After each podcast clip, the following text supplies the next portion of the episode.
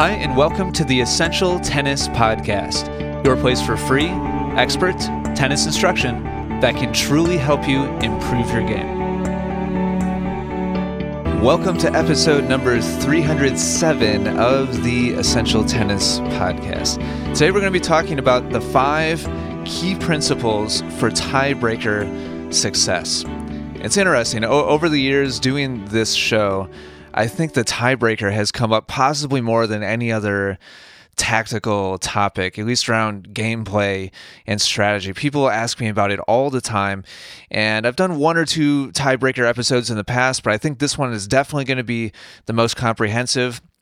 I really put a lot of thought into the outline today, and I'm going to be sharing a lot of super practical, very specific things that you can execute the very next time that you have a tiebreaker to maximize your chance for success. And so these five principles I've broken into two don'ts, two things that most players do that will dramatically diminish your chances for success, and then three do's, three things that you should absolutely be doing to optimize your chances for success. And today's question comes to us. I, I recently asked for question suggestions in our Facebook group for Essential Tennis. And this question came to us from Akhilesh, I believe, Akhilesh. And he wrote and said, in a tiebreaker, should I double down on aggression or go cautiously? And the, this is one of the reasons why I picked this question is because the way he asked it is absolutely just stereotypical uh, problem that players have with tiebreakers. He's presenting an either or kind of false paradox here. And neither of those approaches is the way that you want to go. Long story short. So let's go ahead and dive right, in, right into it. Principle number one is in a tiebreaker, don't play it safe. Don't go cautiously, meaning don't dial back whatever level of aggressiveness or assertiveness that you've used in the match up until this point to make it to a tiebreaker. Definitely don't dial it way back and play it cautious and be careful. I know that if you've been playing tennis for any length of time, then you've experienced how terrible it feels to slow down and be careful. Slowing down racket head speed is usually a disaster for players, especially in pressure situations. Uh, you, you don't have the same level of control, you don't have the same level of typically depth or level of challenge on your shot, and you just feel very timid. You feel very scared when you slow down your racket head speed. And playing not to lose in a competitive situation is just poison. It, it just tends to kind of compound and pile on top of itself as soon as you go down that path and as soon as you choose to play it safe then things tend to snowball and you get more and more careful, more and more tentative. And before you know it, you're just kind of pushing the ball back in play because you have kind of mentally backed yourself into a corner and you're trying so hard not to beat yourself because that was kind of your objective in the first place was just don't miss, just don't mess up. And you get super, super tentative and scared. Even if you don't get really tight, you know, even if you if you try to play cautiously and you slow down in a tiebreaker, even if you don't get tight and really nervous and and just beat yourself by missing shots, by choking, you're still leaving the door wide open for your opponent. And I think this is especially true at higher levels of play, uh, into a kind of advanced intermediate or uh, advanced levels of play, 4 0 4 5, 5 0, slowing down significantly just leaves the door wide open for your opponent to take control of those points and get on a roll and gain confidence and gain the upper hand as far as momentum is concerned. And that's the last thing you want to do in those critical last points in a set is give them the opportunity to take control and be assertive themselves and just completely take over the match. So, Principle number one don't play it safe. Principle number two don't be a hero. And this is the other end of the spectrum. And the, the way that uh, uh, Akhilesh described it was double down on aggressive. In other words, he's saying, should I ratchet things up? Should I go more aggressive? Should I hit the ball harder? Should I aim closer to the lines? Well, on the other end of the spectrum, makes it just as easy to beat yourself. Playing it safe and playing not to lose is essentially self destructing. Uh, it's not that it can't ever work, but uh, best case best case scenario, your opponent beats themselves, and that's just not what you want to rely on, especially long term, developmentally speaking. If you want to play high levels of tennis, you cannot rely against that, uh, rely on that rather against high level opponents. So on the other end of the spectrum, what you would assume, oh, okay, so I'm playing against a strong player, so I must, I've got to start aiming for lines. I've got to start threading the needle and just blasting shots, and I've got to be a hero and and double down on aggression. Is uh, what Akhilesh said. Well, most tennis points end in what? I, I this is probably the question I've asked of my students, especially in group clinics, strategy clinics, more than any other question. How do t- most tennis points end? Most tennis points end in an error. At professional levels, 60 to 70% of points end with somebody making some kind of mistake. And so if you are the person who's playing a lower percentage, especially when the pressure's on and it really matters the most, chances of you shooting yourself in the foot are unbelievably high if you are the person who's taking on the highest amount of risk and playing the lowest percentage points. Because most points are going to end in a mistake anyway. So if you double the amount of of risk that you're taking on just because oh it's do or die time it's tiebreaker time it's time for me to come up with espn you know top 10 winners all of a sudden. Chances of you beating yourself are extremely high. So suddenly swinging harder just because it's a tiebreaker is a great way to make more mistakes. And suddenly aiming lower over the net or closer to the lines is also a great way to make more mistakes and this is exactly what your opponent is praying for you to do. They're praying that you just mess up a bunch and hand them the tiebreaker so that they don't have to come up with anything spectacular themselves. So at 6 6 in a set, if you go into that breaker guns blazing and just trying to hit winner after winner, even if you hit a couple of amazing shots, statistically speaking, the chances of yourself missing more of those shots than making those shots is extremely high. And that's exactly what your opponent is hoping for. They're hoping that you self-destruct. They're hoping that you implode and just hand them the breakers so that they don't have to take it from you. So don't fall for that trap and feel like you need to hit spectacular shots. You don't. So those are the two don'ts. Don't play it safe. Don't be a hero so now let's move on to the do's. We have three different do's, three different of uh, affirmations, affirmative things that you need to be doing to give yourself the best possible chance to lose. Those first two elements are the two things to avoid to give yourself uh, the least possible chance of beating yourself. Now let's talk about how to give yourself the best possible chance of winning and defeating your opponent. So, number one, or actually number three, principle here. The first do. Do use what got you there. Think about this. You've won six games, right? Typically, that's when a tiebreaker is played. Not always. Uh, sometimes it's a third set breaker. Sometimes, like in college tennis, for example, we would play eight game pro sets for doubles, and so we would we would um, play a tiebreaker at eight eight or was it seven seven? I think it was seven seven. Uh, anyway, you've won at least six games at this point in the match. Otherwise, it's impossible that a tiebreaker would be played. So that's 24 points. At least. Very well could be more than that. To win a game, you have to win at least four points. There's six games up until the point where you get to a tiebreaker, and it's six to six. So you've won 20, 24 points. I want you to ask yourself the question next time you get to a tiebreaker, how did that happen? How did those 24 points come to pass? What pattern most led to your success in those 24 points? And I mean, if you if you want to sit down and actually make a tally, that would be fantastic data for you to have. I'm not suggesting you you do that every single time you play. I, I mean, it, frankly, it would be a big mental effort to to actually keep track of the the the actual number of how points are are finishing.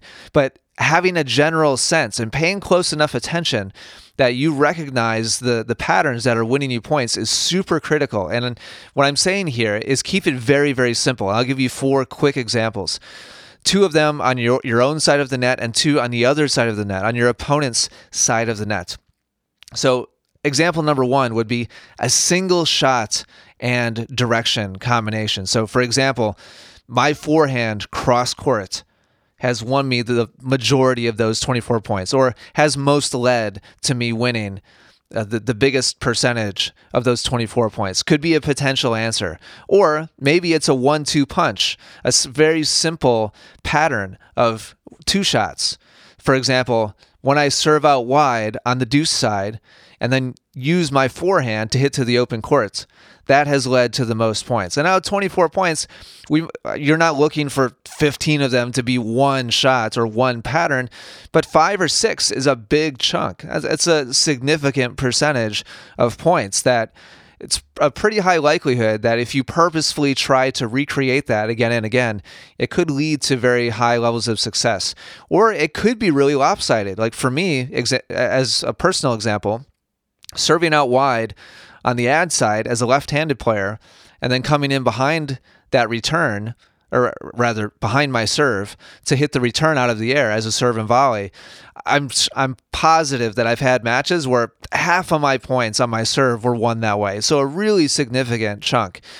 So just a couple of specific examples there just to kind of get you thinking and just to get your your juices flowing a little bit to think critically about that.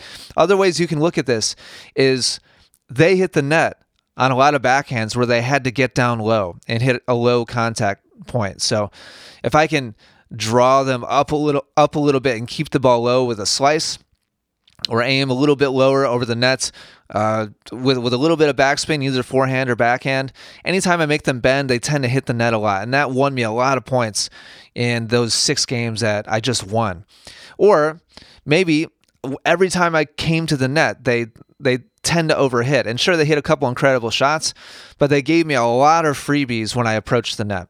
So, just some really random, just kind of top of mind examples that I wrote down.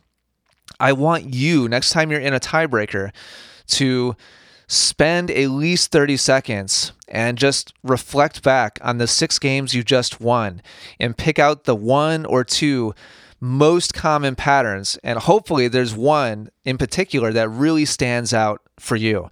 And a, a particular shot or a particular pattern of shots or a particular type of shot that your opponent missed quite a bit and pick that out. So evaluate that before the tiebreaker starts. Pick the one that really sticks out the most, that was most successful for you, and then commit to it for that tiebreaker unless you get some kind of new information that causes you to move away from it. And we'll talk more about that in a minute. But this is not the time to get creative, fancy, or elaborate. Remember, how do most points end? Most points end in an error. So you want to look for historically effective shots or combination of shots or patterns of play that have already today in this set led you to success.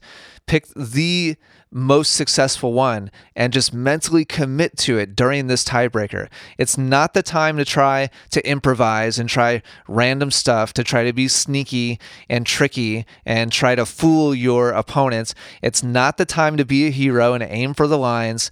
These are all ways that you can easily beat yourself. Over the last 45 to 60 minutes of work is this all comes down to these few points in this tiebreaker. So keep in mind, if what got you there was playing it safe or being a hero, this is an important little side note that by all means go ahead and stick with that if that's what worked. In other words, if you think back over those 45 minutes to 60 minutes in that set that have led up up to this tiebreaker, or maybe this is a third set breaker and you've already played for an hour and a half. You've already played two sets and you split sets. You've got a lot of data there to work with. And if on this particular day, what got you to this breaker was playing really aggressive, then by all means continue being aggressive. Or if what got you to this breaker was really playing it safe and just letting your opponent self destruct, then by all means, let them continue self destructing. The big pitfall here is dramatically upping or downing your aggressiveness. And so if what got you there was being aggressive, you don't want to be uber aggressive and all, double the aggressiveness. You also don't want to ratchet it way back. Or if what got you there was being safe, then by all means continue being safe. But what you don't want to do is double down on that and be really tentative and really careful, or swing in the other direction and be super aggressive all of a sudden just because it's the tiebreaker. So, principle number three, just to wrap this one up, is do what got you there. Evaluate and deploy whatever simple pattern has most resulted in the big chunk of points that you've already won up until this point in the match. All right, moving on. do number four, uh, rather, do number two. Sorry, I'm making this more complicated than it has to be. This is principle number four. The second positive do that you need to pay attention to. This is really critical and something that I don't think I've talked about in within the context of tiebreakers before, but it's probably the easiest point in time in any match to blow this element. Do stay present and play one point at a time. The whole one point at a time thing, or one game at a time, or one set at a time, or whatever, has become really cliche over the years, but it's it's because there's so much truth to it. Now, I'll give a little bit of context and description to this. The two easiest ways to self destruct mentally are number one, focus on the future. There's two different primary ways you can do that. You can say to yourself, "Oh crap, go, going into the tiebreaker, what if I lose? What if I what if I blow this? Uh, whatever the context is, maybe you were ahead 5-1 and they came back and now you're playing a tiebreaker and you're saying to yourself, "Holy crap, what if I lose this set after being ahead by so much?" What, what, what does that mean about me? How much are how much am I going to be looked down on down upon by my teammates? how much am I gonna are people gonna talk about me behind my back if I lose this?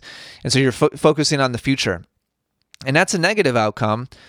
But guess what? Positive focuses can be just as detrimental. What if you go into that tiebreaker saying, "Holy cow!" What if I win this? Like I had no business uh, beating this player. They're they're on the team above me, or they're rated a level above me. I have this opportunity now to win this set. What if I win? that has just as much potential to completely derail you and force you into playing totally outside of what got you to this point in, in the match or to this point in the set. So, focusing on the future is a huge detrimental mistake that many players make when they, in general in tennis, but especially in a tiebreaker situation. The other big mistake that players make is focusing on the past. And there's a lot of different ways that we do that as tennis players. It could be our last match, whatever happened in our last match. Oh, I, I really blew my last match and I'm kind of having flashbacks to that. Or the last time you played this person. Last time I played Sally, she totally crushed me and now i have an opportunity to win this set and so you're thinking about the past and and what this match means relative to what happened the last time you played this person or maybe the last time you played a tiebreaker you're telling yourself man i lost my last five tiebreakers in a row so this is terrible i can't it's it's it's really blowing yourself up mentally that you have to play another tiebreaker or maybe you're focusing still on the crappy call that sally made four games ago. Whatever it is, those are all specific examples that are very, very real. And I'm sure you've probably experienced all of them at some point. And they're all different ways that we tend to get mentally hooked into the past and it drags down our performance as a result. Allowing our minds to wander either into the future or get sucked back into the past is, I think, probably the easiest way that we self destruct mentally. And so instead, what you want to do is approach every point, every individual point with a super crystal clear, specific plan using that evaluation that we talked about a few minutes ago. And then focus 100% of your mental energy on executing that plan. Other thoughts will enter your mind about the future, about the past. That's totally normal. Having those thoughts doesn't make you weak. It doesn't make you a poor tennis player or a poor competitor. Every human has those thoughts when they're in the middle of a competitive environment. It's totally normal. The difference between excellent competitors and weak ones is what happens next. What what do we do with those thoughts? How do we allow them to influence us? Purposefully realigning your thoughts to executing on the present is the best way to respond as opposed to taking the bait and giving energy and power to those distractions or to the, the negative thoughts or the positive thoughts the, the future or the past if those if as those thoughts enter our minds we give them mental space and we feed them and we allow them to hang out and we kind of fixate on them and say oh yeah what about that bad call? Now our attention has been pulled away from what matters most. It's been pulled away from what we can do in the moment to influence the match in our favor. And it's been fixated on something completely different that is totally irrelevant to the task at hand, which is trying to do whatever we can to optimize our performance right now and optimize our shot selections right now to have the best possible chance of coming away with this set and the tiebreaker. So, principle number four is do stay present and play one point at a time. Moving on to principle number five. This is this is a big one, and also I think something I haven't talked about before within the context of tiebreakers. It's really critical. Do watch like a hawk for opponent tells, and a tell is, to my knowledge uh, comes from poker. It comes comes from playing cards.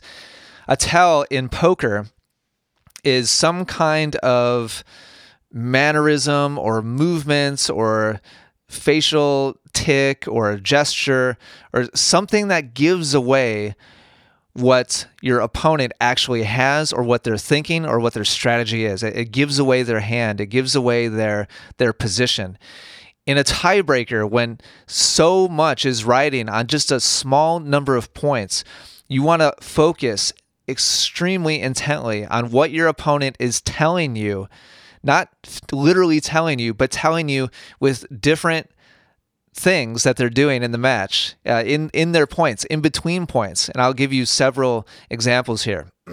Watch for changes in attitude is tell number one that you want to look for. Could be positive or negative change in attitude. Positive change in attitude could could be all of a sudden they're getting really fired up and they're they're like they're pumping themselves up, they're getting psyched up, and they're like really focused and intense. And you can tell that they're really kind of rising to the occasion. Or there could be a big negative downturn in attitude and energy, and they, they double fault on the the first point of the tiebreaker, and all of a sudden they're slumping their shoulders and they're uh, like hitting themselves on the bottom of the foot with their racket, or they they bounce their racket off the court, uh, throwing their hands up in the air. Like, what's the point? And all of a sudden they're they're really really negative. Those two, you know, polarizing opposite ends of the spectrum should tell you to manage your approach in different ways. If they're super positive and they're rising to the occasion, then you need to manage your own alertness accordingly and pay close attention to what they're doing because it very well could be that there's a rise in performance coming behind that shift in attitude and shift in, in positive energy. On the other hand, if all of a sudden they get super negative, it could be that you don't need to you don't need to take any risk at all because they're about to completely self-destruct and completely implode and just give you the tiebreaker and give you the match or give you the set. So watching changes in attitude is is a huge tell, a huge psychological key that if you're watching for it and you you um, successfully pick it out, then you can either see that a big swing is coming in their favor or see a big swing is coming in your favor and change your approach accordingly.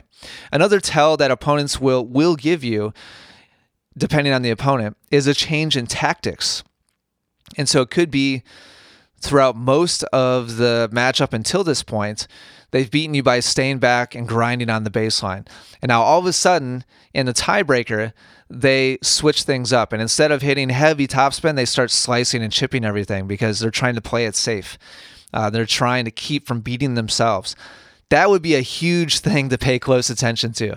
And if your mind is wandering uh, off into, wow, what if I lose this, or what if I what if I win this match, or in the past, if you're fixating on what happened an hour ago, or a week ago, or a month ago, then you may totally miss and the what I, the one I threw out is rather obvious. I mean, if they they hit all t- heavy topspin the whole set, and then all of a sudden in a tiebreaker they start slicing everything, that's a pretty obvious one.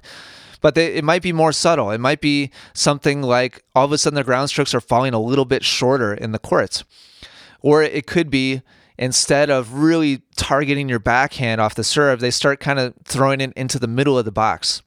Both both kind of ways that they could be playing it a little bit more safe those are tactical adjustments that if you can pick up on them, you can start anticipating those opportunities and take advantage of them. If your mind is elsewhere, if you're not looking for those tells, if you're not looking for those opportunities, then in those those critical few points, you could completely miss your chance to take control of the tiebreaker and and come away with the match or come away with the set. Lastly, look for tells in the way of changes in performance. And this could go one of two aggressive directions. One could be they could start totally choking. And this might go with that negative mindset I talked about, the negative attitude, but not always. If they start to just make a lot of uncharacteristic mistakes, they start to choke and really slow down and get tentative, maybe hit a lot of shots into the net, uh, whatever it is, if they start to choke and give away the match, that's something you want to pay close attention to. Just sniff out that little bit of twinge of shift in possible momentum or shift in their ability to execute. And you want to manage your aggression accordingly. Manage h- how much you're going for because if they start totally choking and and blowing up, you don't have to you you don't have to do very much at all to just kind of lean on them a little bit and have them just hand you the match uh, as opposed to going for broke and trying to hit winners when they're just trying they're kind of trying to give it to you but you're making mistakes uh, uh, of your own and so it's kind of a, a battle of errors back and forth if you're paying close attention you can shift and manage that aggression to be uh, to maximize their chances of just giving you the tiebreaker. I promise you, it will happen in this high pressure situation. Or it could be they start super like rising to the occasion and they start just playing out of their mind. In which case, you wouldn't want to just sit back and just play, uh, you know, the same old tennis that you've been playing up until this point. You might not have a choice but to have to try to match them because they just start hitting lines. They just start hitting winners. And, you know, three, four in a row, you, you've got to do something. Otherwise, the momentum could just completely keep rolling in their favor and the tiebreaker could be over before you know it. So look closely for changes in attitude, changes in tactics, and changes in performance from your opponent so that you can shift your approach, your patterns, and how much aggression you're using accordingly to try to either mitigate a big positive swing in your opponent's favor or maximize a big positive swing in your favor. If you're not paying attention to those things, then you're going to leave that opportunity on the table. So, those are the five principles for tiebreaker success. Don't play it safe. Don't be a hero. Do use what got you there. Do stay present and play one point at a time. And do watch like a hawk for opponent tells. If you do two or three of those things, then your your success in tiebreakers is going to increase dramatically. If if you can train and develop all five of those habits, all five of those disciplines, then I promise you'll be extremely, extremely difficult to beat in tiebreakers. And notice at no point in time here did I, except right at the very end, I mentioned may, maybe being more aggressive if if your opponent just starts playing totally out of their mind and you have to rise to the occasion or else they're going to just take it from you. At that's the only point in time that I talked about being aggressive or trying to hit winners or whatever, trying to uh, increase your offensiveness. Everything else was pattern based or uh, mindset based, strategy based. And they're all ways that you can gain the upper hand in your tiebreakers and win many more than you lose. So I hope this was a huge help to you. Happy New Year. This is coming out on January 1st. Thank you so much for your support in 2018. Podcast listeners are I'm not exaggerating by far my my favorite audience that we have across all the different platforms that we focus on here at Essential Tennis. Thank you so much for your passion, for your focus, your dedication to the game, and for taking the time to listen to my voice week in and week out. I appreciate your support so much. And please know that I'm dedicated to you and I'm dedicated to this show moving into 2019. I'm really looking forward to what it has in store for all of us. For more free game improving instruction, be sure to check out essentialtennis.com, where you'll find hundreds of video, audio, and written lessons. Also, be sure to subscribe to Essential Tennis on iTunes and YouTube, where we are the number one resource in the world, providing passionate instruction for passionate tennis players. Thank you so much for listening today. Take care, and good luck with your tennis.